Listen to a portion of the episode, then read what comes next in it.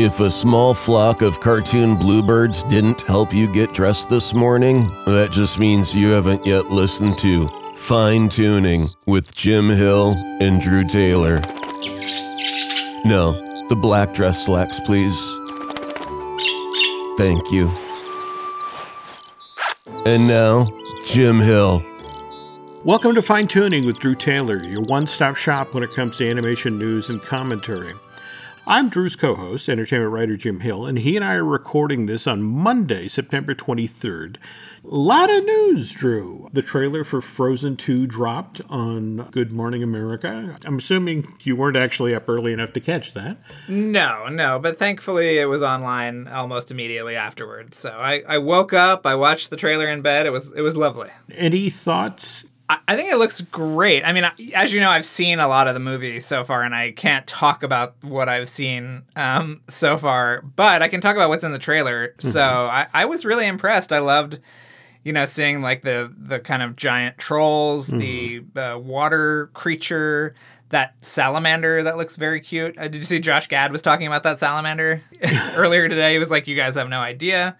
So I thought it looked really, really good. The scope is bigger. Mm-hmm. And I think that you and I will both appreciate how they're actually selling the movie that they're making, unlike last time when they were selling a movie about a cute snowman, but ended up being about two sisters. Um, you know, so that that to me is really interesting too. There's an eerie parallel between the first Frozen promotional effort, the second. This is a musical. In fact, they performed well. They did one number live on stage, and then they showed another clip from the film with the song, right? Yes, I think I've heard I've heard four songs from it okay. so far. Yeah. Okay. But you look at this ad, not a single song. And when you think about how inexorably, you know, at this point, Let It Go is attached to the original Frozen. The fact that what music? There's no music in this movie. Look at them giant trolls. You know, right? I'm not going to fault Disney on their promotional effort. You know, you just have to look at the the five or six billion dollar earners this past summer. So, but yeah, I was kind of intrigued by the no song attitude about uh, in regard to Frozen. Yeah, I think that that moment with Olaf at the end of the trailer is actually from his musical number, so that's oh. that's kind of interesting. Yeah. Okay. But no music, just him no kind music. of running around. uh, yeah. Okay. Well, now speaking of which, this morning, in addition to Frozen two being promoted, you know, again, them, them, them debuting that on Good Morning America. What was interesting in the half hour before that, they had Bob Iger on. Uh, Robin Roberts sat down with him to do promotion for Ride of a Lifetime, which is, of course, Bob's memoir, the lessons learned from 15 years as a CEO of the Walt Disney Company. And what kind of intrigued me, Drew, was the story that Bob was using to sort of sell uh, the book. It talked about the time when Disney and Pixar were were really on the outs, and Iger becomes CEO of the Walt Disney Company in September of 2005. The very first thing he does is that he begins this full court press on Steve Jobs in regard to Pixar. The Jobs had announced in January of 2004 that he was ending talks with Disney about extending their production and distribution deal. So they make the deal, and it's it's January of uh, 2006. It's literally an hour before they're going to announce the deal to the world. In fact, he also he threw away this great detail about the announcement how they waited till one o'clock West Coast time because they wanted to wait till the stock exchange had closed for the day. Right. Well, that was reportedly because if there was a negative reaction to Disney paying $7.4 billion for Pixar, that, you know, the PR flacks of the company would have 12 hours or so to sort of spin the story so that by the time the stock exchange opened again at 9.30 the following morning, they, they could mitigate the damage. But it's an hour before this announcement, and Steve Jobs says, hey, let's go for a walk. And so they, they're walking around the Emeryville campus. They sit down. Steve puts his arm around Bob and says, Hey, you know the cancer that I was diagnosed with in the August of 2003 and got operated on last year? It's back. And you know it now, and my wife knows it, and that's it. I'm telling you this now because I'm about to become your, your largest individual shareholder and I'm not sure how much longer I'm going to live. I'm telling you this now so you can pull out of the deal if you want to. Iger sat there and he, he's got an hour and he can't really reach out to the Disney board, but he has to decide what to do here. And ultimately, of course, he goes forward with the deal, but Eisner had stepped away or stepped down as chairman and CEO, but came back to petition the Disney board about don't buy Pixar. It's a bad idea. And here he is, you know, just before they're going to announce the the thing in front of everybody in Emeryville. But yeah, he's got to decide based on this bit of news do we go forward with that. But you were mentioning the Maureen Dowd story that ran yesterday, right? Which had the the anecdote that Disney was very close to buying Twitter, which would have really cast things in an interesting light uh, considering how how much trouble Twitter's been in in the last you know couple of mm-hmm. years mm-hmm. since the Trump uh, election, really.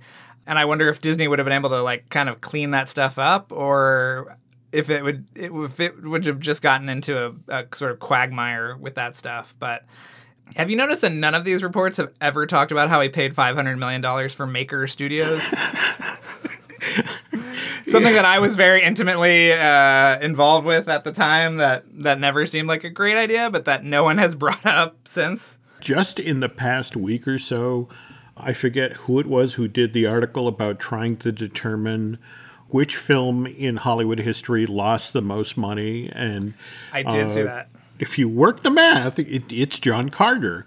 Mm. And what happened like the week after John Carter opened, it was just to watch Disney move at so much speed to put John Carter behind them and completely absolve Andrew Stanton of any blame because, of yeah. course, they really wanted Finding Nemo too. So it's like, hey, look, we all took a big swing, and sometimes in this business you missed. And Andrew, you get right to work on that Nemo too. You know, all is forgiven. Oh, oh, speaking of Hollywood and entertainment, you caught the Emmys last night, right?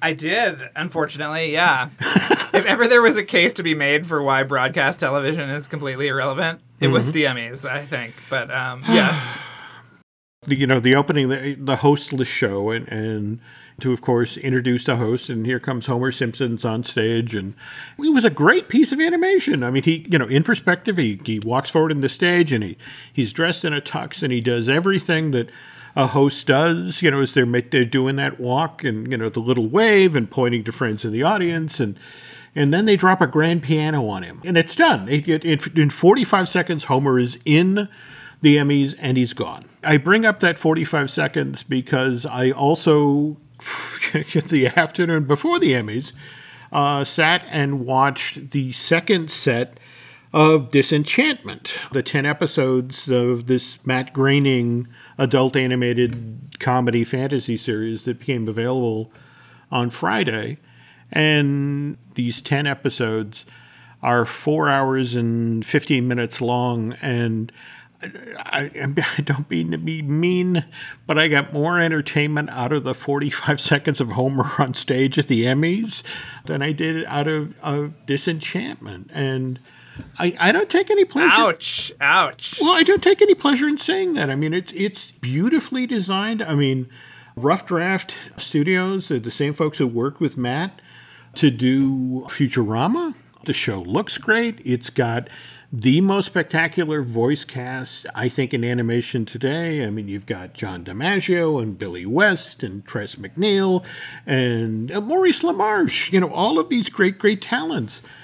I don't know if there's really enough meat on the bone here. I mean, uh, do you remember the original log line for this uh, show was what was it? Futurama meets Game of Thrones. Right. The whole idea that you know, for the first time ever, Groening's going to do a show with an overarching story, and I just sat there for four hours, moving from episode to episode and I, don't get me wrong. There's a couple of individual standout ones. I think it's the the Hunter is a Lonely Heart, or uh, you know, where it's just this.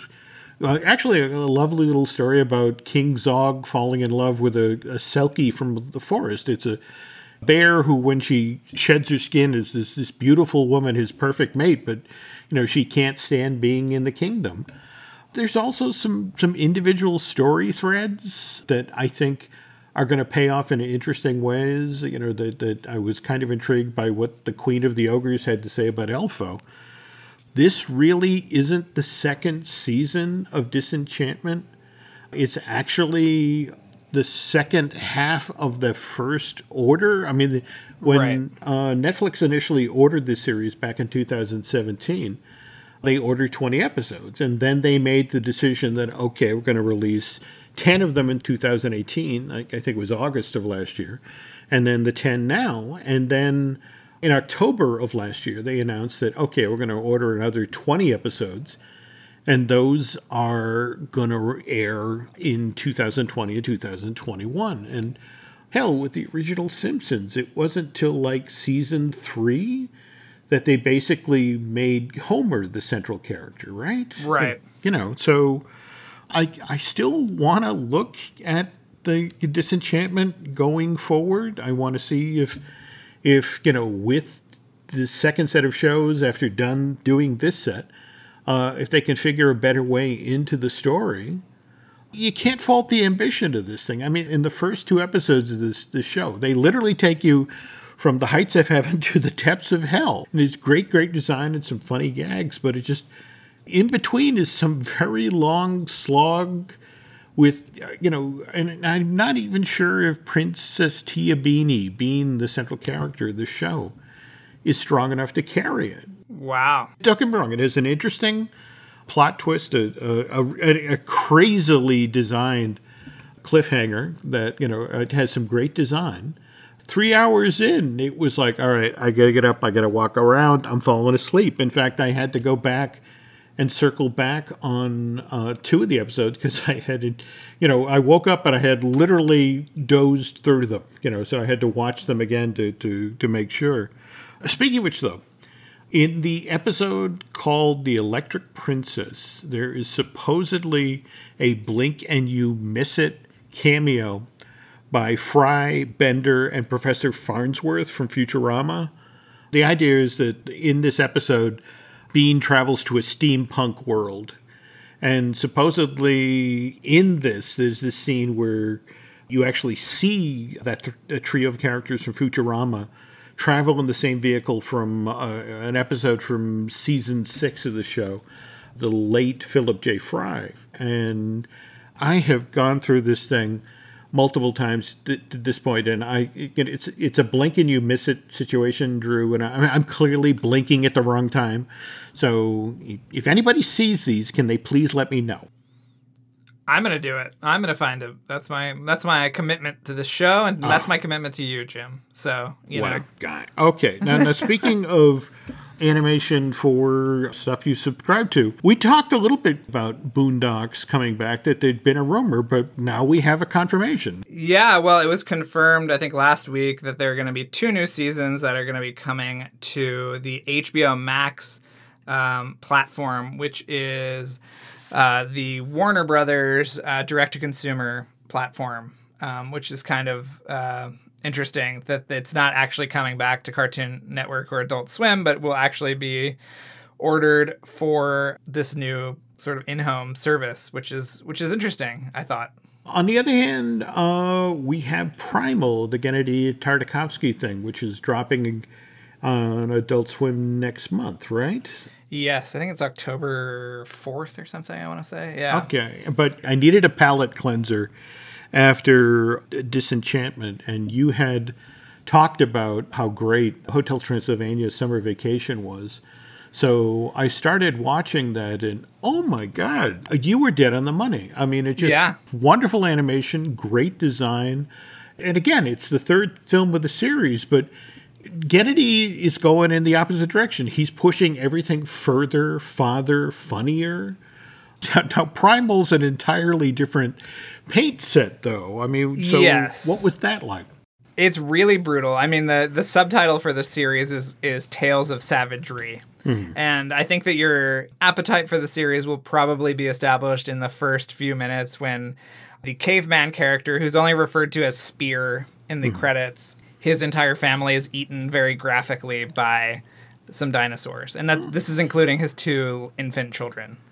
Um, so that kind of sets him on a quest of revenge, and then he finds this other dinosaur whose children have been killed by other more menacing dinosaurs.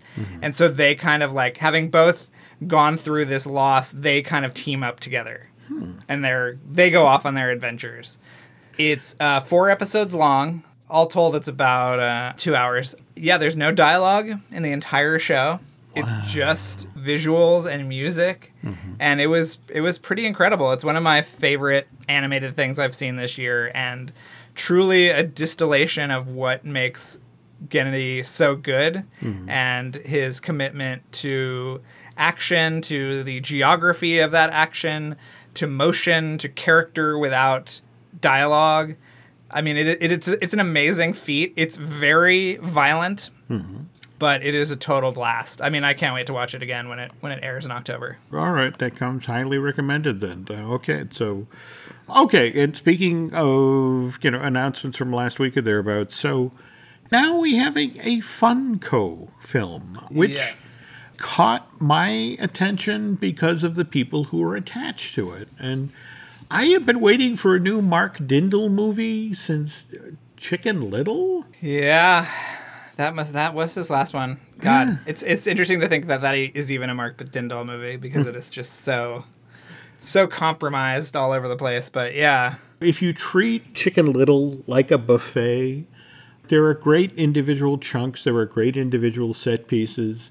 I don't know if it necessarily hangs together as an actual movie. On the other hand, I'm willing to sit down and watch that movie every time it's on just for the pairing of Garry Marshall's voice with Mark Ranieri. Nick Ranieri, Yeah. yes. I mean, it just it's such wonderful, uh, subtle work. I mean, there are vast, annoying stretches in that movie, but you know, there's some wonderful little set pieces. And, more to the point, if you look at Mark's filmography between The Emperor's New Groove or Cats Don't Dance, and then Teddy Newton is also associated with this project. So Yeah, he's working on the story. I, it's tough out there to get a job, I guess. I don't know. I mean, it, it's really interesting that, that that these people are working on this project, which hmm. seems so bereft of creative purpose. Let's say. as long as we're talking about bereft projects here, you and I both got the press release and take a look at this clip, and oh my God, take a look at the Paramount Animation logo. Yes. Given the Paramount animated films that have, have made it through the pipeline so far, if this is a triage situation, why exactly are you concentrating on the logo project i- instead of the movies? Yeah. Well, did you see the Re- Reel FX made that logo? Um, Oh, okay. I don't know. It's weird that Paramount hasn't actually set up a um, an animation studio. Mm-hmm. They're just contracting.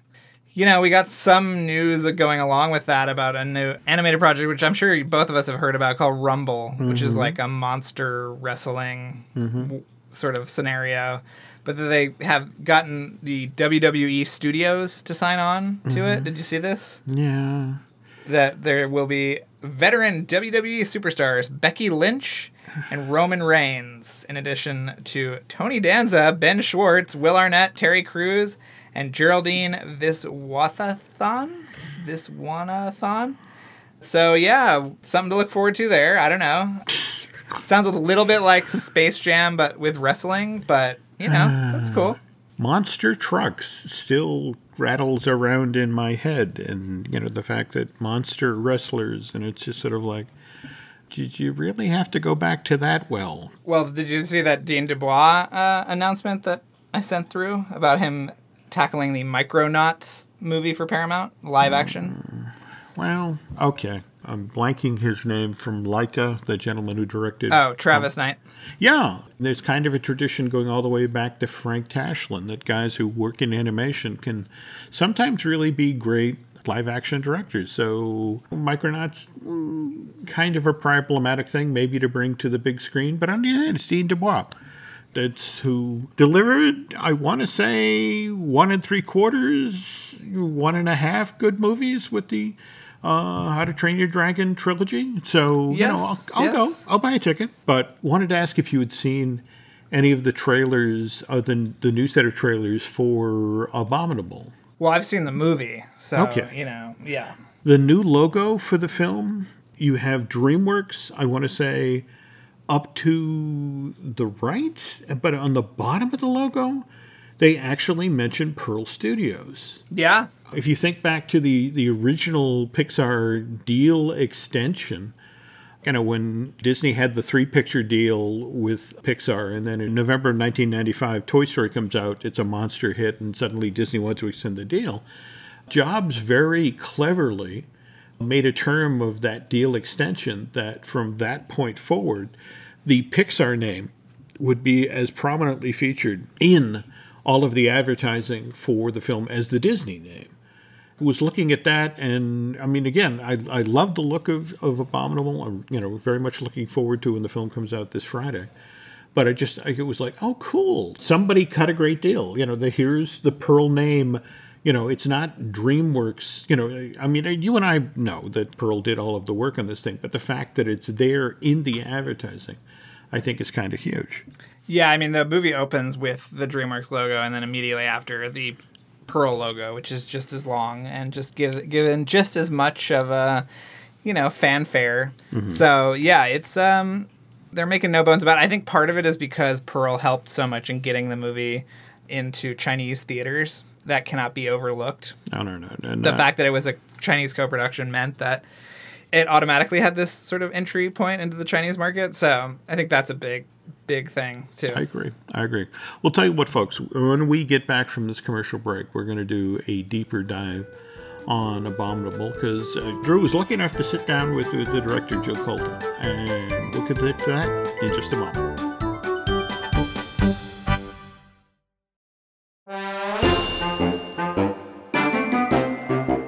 Unlike Frozen 2, Drew has seen Abominable and can talk about it. Yes. What are our thoughts about uh, this DreamWorks slash Pearl Animation Studios production? I, I liked it. I just wish. I mean, it's a very beautiful movie. It's one of the more beautiful movies I think that that DreamWorks has done recently. But I just wish that they had spent more time on the character de- development and the villain. That uh, you know, it's it's nice that they that it looks so good, but I would have loved a little bit more depth when it comes to those two.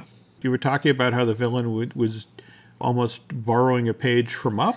Yes, the villain is very similar to Up. This new villain, who is voiced by Eddie Izzard, was disgraced at a younger age because he said that he saw the abominable snowman and um, has spent the rest of his life trying to capture the abominable snowman.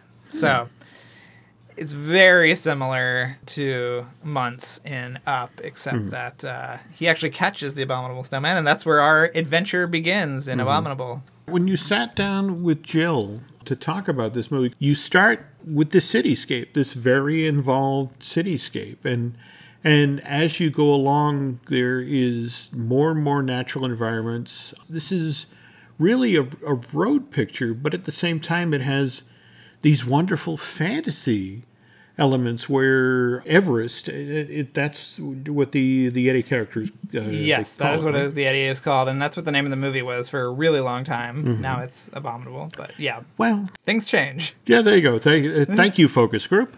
So, uh, you know, I, I loved, for example, the, they, they're using it a lot in the ads of them soaring through the clouds, and you see the fish formed out of cloud vapor that are sort of swimming up the waterfall and that sort of thing. Yeah, the the Yeti has some kind of supernatural powers Mm-hmm. um, that he employs very strategically, and uh, you'll get to see all sorts of things there. I don't want to give everything away, but yes, the the cloud koi uh, Mm-hmm. fish is just one of many kind of like supernatural outbursts that this character has. So Mm-hmm. it's pretty cool. What did Jill see as her chief challenge with this? Well, I mean, I got to talk to her about the fact that she was on the movie and then she was off the movie and then she came back to the movie and had a co-director who was on the movie when she was off the movie. And so what that kind of entailed and, and how much of this finished product ended up being the movie that she initially set out to make so many years ago. I was actually looking through your your resume earlier today, and there was one thing that I had to ask you about before we get started on abominable stuff. The uh, Industrial Light and Magic aided Curious George movie that Brad Bird was working on. What what can Yes, you tell I me about that? that Yeah. What what was it? What was your take on it?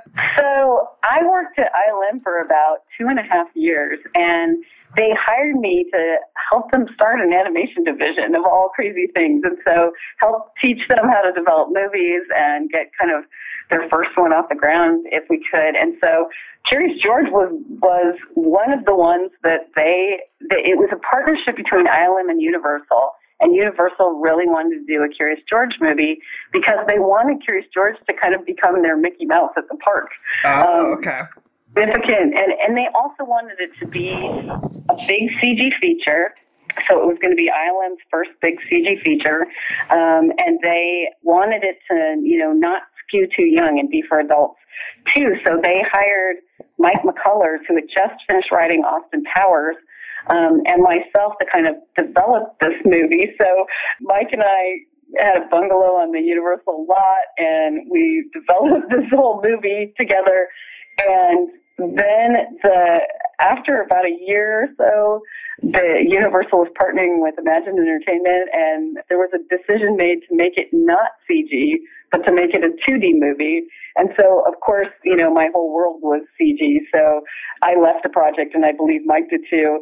And then it went to Universal, and eventually became the 2D movie that it is. Wow. Okay. I know, crazy, right? Yeah, it's nuts. And and when I got the scripts for that movie, they gave me a stack of about 20 scripts and I went through all of them, and I could not believe that Brad had written one of the scripts because he's a good friend of mine. It was pretty ironic. Right. Was his script good? At least was I hope that was probably the best. It was. His scripts are always good. He he annoys me. well, I was looking at who he's they really uh, smart with um, plot and and just weaving the puzzle together. He's so great at that. Well, we'll talk abominable now. I can I can tell there are publicists in the room that are probably giving me the stink eye. Um, but you you had developed Abominable for a long time, and then you had sort of left the project and come back. And I was wondering, is the sort of finished movie what you had initially uh, sort of developed, or does this incorporate ideas from when you weren't on the project? And what was that sort of adventure like for you? Well, the initial story and the whole through line of the story and the Yeti's uh, ability to control nature and the journey of it all starting with Yi, all of that is the, is the the original story, um, and, and even the even the emotional you know plot line is is all um, was always in the movie. The things that I adopted along the way was the characters of Jin and Pang actually were added slightly later um, in the movie, and I have to say that addition, um, it, you know, I got to create their characters and their personalities but that that was such a significant, um, great change to the movie that really gave it some depth and gave gave it a unique kind of spin to have more of like a stand by me journey with these uh-huh. all these kids kind of coming of age together, and uh, it really gave also when when Everest leaves at the end of the movie, and he has really spent some significant time healing it allowed her to go back home with people that were on this kind of secret journey with her. Um, and these, these two characters, Pang and Jin, that not only does he reconnect with her own family, but they almost get added as part of her family. Mm-hmm. And so that scene of family that was working through the whole movie just got even more rich when you can say like you know family is is not just your nuclear family unit it can include friends anyone who's there to support you can become part of your significant family. And I think that's a really important theme in the movie. Well, speaking of family, this movie is pretty neat in that you got to work with this this other studio, Pearl, which was at the time when you started was probably still DreamWorks Oriental, right? Yes, okay. it was. Um, what was that like from a sort of production pipeline standpoint? What was that experience like for you? It was really fantastic because I have to say, as a Western director tackling a movie that is set in China with an all modern Chinese cast of kids that we have, it can be terrifying that you're going to do something that really shows that you're a Western student that does really understand the Chinese culture. And so partnering with Pearl, whose studio is located in Shanghai, and we had a, a big group of artists there working on the movie as well. It really helped us keep this movie authentic. I mean, they one of their most significant roles, I think, they designed the whole city that's based on Shanghai, Mhm. and um, down to the food carts and the scooters and just what the inside of that apartment looked like. That's a typical Shanghaiese apartment and the rooftop, and even down to kind of uh, cultural etiquette, like when we have the the dinner table um, scene at the end and who sits down first and can you hold chopsticks and a pork bun at the same time like you know Mhm. just all these details um, that really create such a rich and wonderful world and really showcase uh, like a modern Chinese city and landscape and all these kinds of things. They they were so uh, it, we couldn't have done this movie without them. And so the back and forth, you know, we worked with them every day. You know, sometimes the time change would get in the way a teeny bit, but Pearl Studios chief creative officer Peilin Chou was a significant voice as well as so our our chief creative officer is it is Margie our chief creative officer? Marcia's president. Margie is the president. So Margie Cohn um, is the president of DreamWorks, and every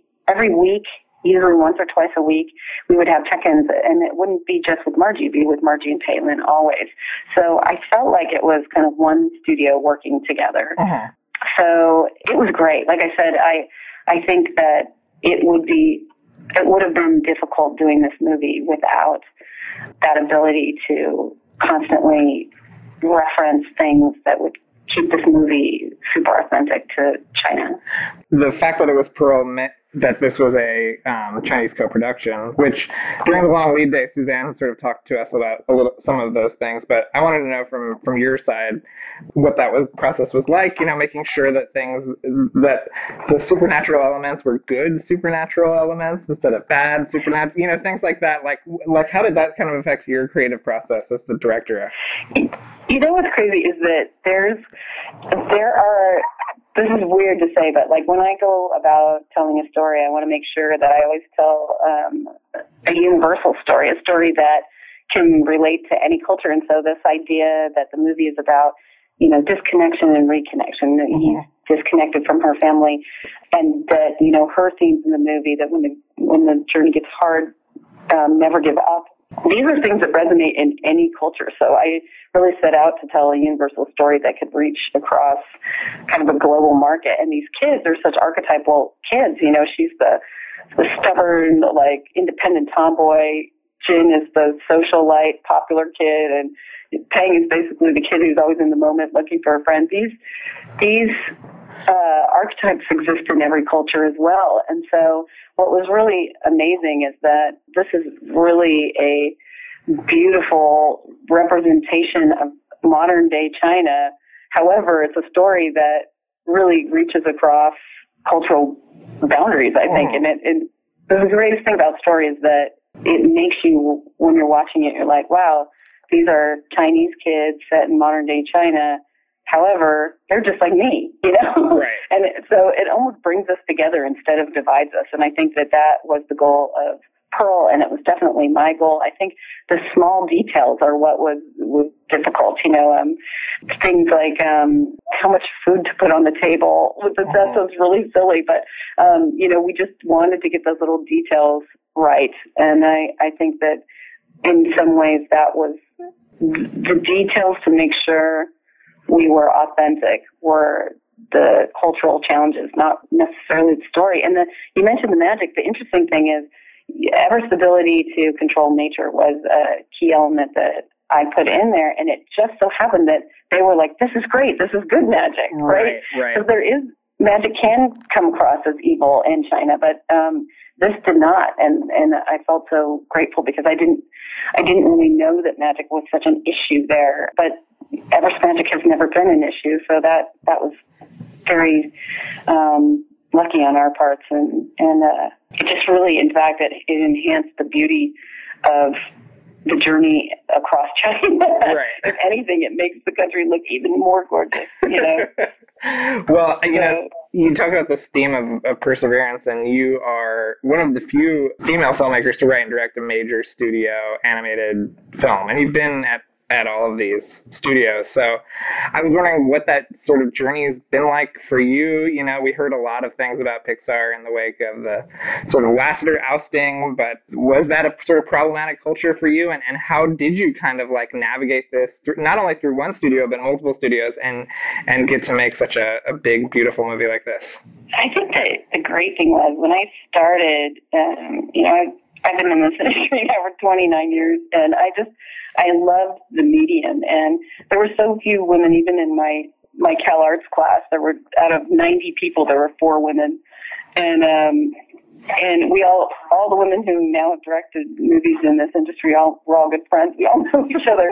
And um, what was so great is, you know, going into going into Pixar when it was my first movie, the Toy Story One, Toy Story Two, Bugs Life, Monsters Inc. Those were all my early movies. Um, I think what I really took away from Pixar is just the art of storytelling and telling stories that have heart and that are about something important. You know, it's not just uh, animating movies shouldn't just be entertainment. And and uh, you know, I I just learned that so well, and I saw some of my friends like Pete Docter and Andrew Stanton. I remember when Andrew wrote and directed Finding Nemo. Um, you know, he had just gone through the birth of his son Ben, and was talking about being a father and how you're just scared of everything. Um, and that worked its way into Finding Nemo. So I, I, I got to see just kind of how um, these friends of mine, um, regardless of gender, just how they created stories and pulled from their own life. Mm-hmm. Um,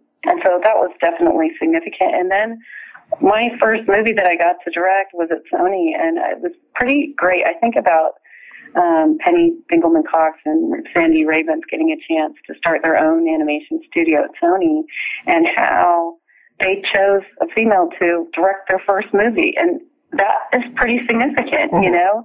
Um, that was a big, bold move of theirs, and I'm so happy it worked out. Um, so they really gave me my first opportunity to direct, um, and uh, you know, I've just been going ever since. I've been, you know, doing other things along the way, helping people as a script consultant and storyteller, and I think that's where my, um, you know, I've I've kind of gone from animator to storyboard artist to designer to to uh, director, executive producer, know, writer, writer director. So it's been quite the journey, and I, I feel like tides are changing. You know, right? That you know, Cal Arts is sixty percent women now, and I think that will work its way into the industry. I'm very hopeful.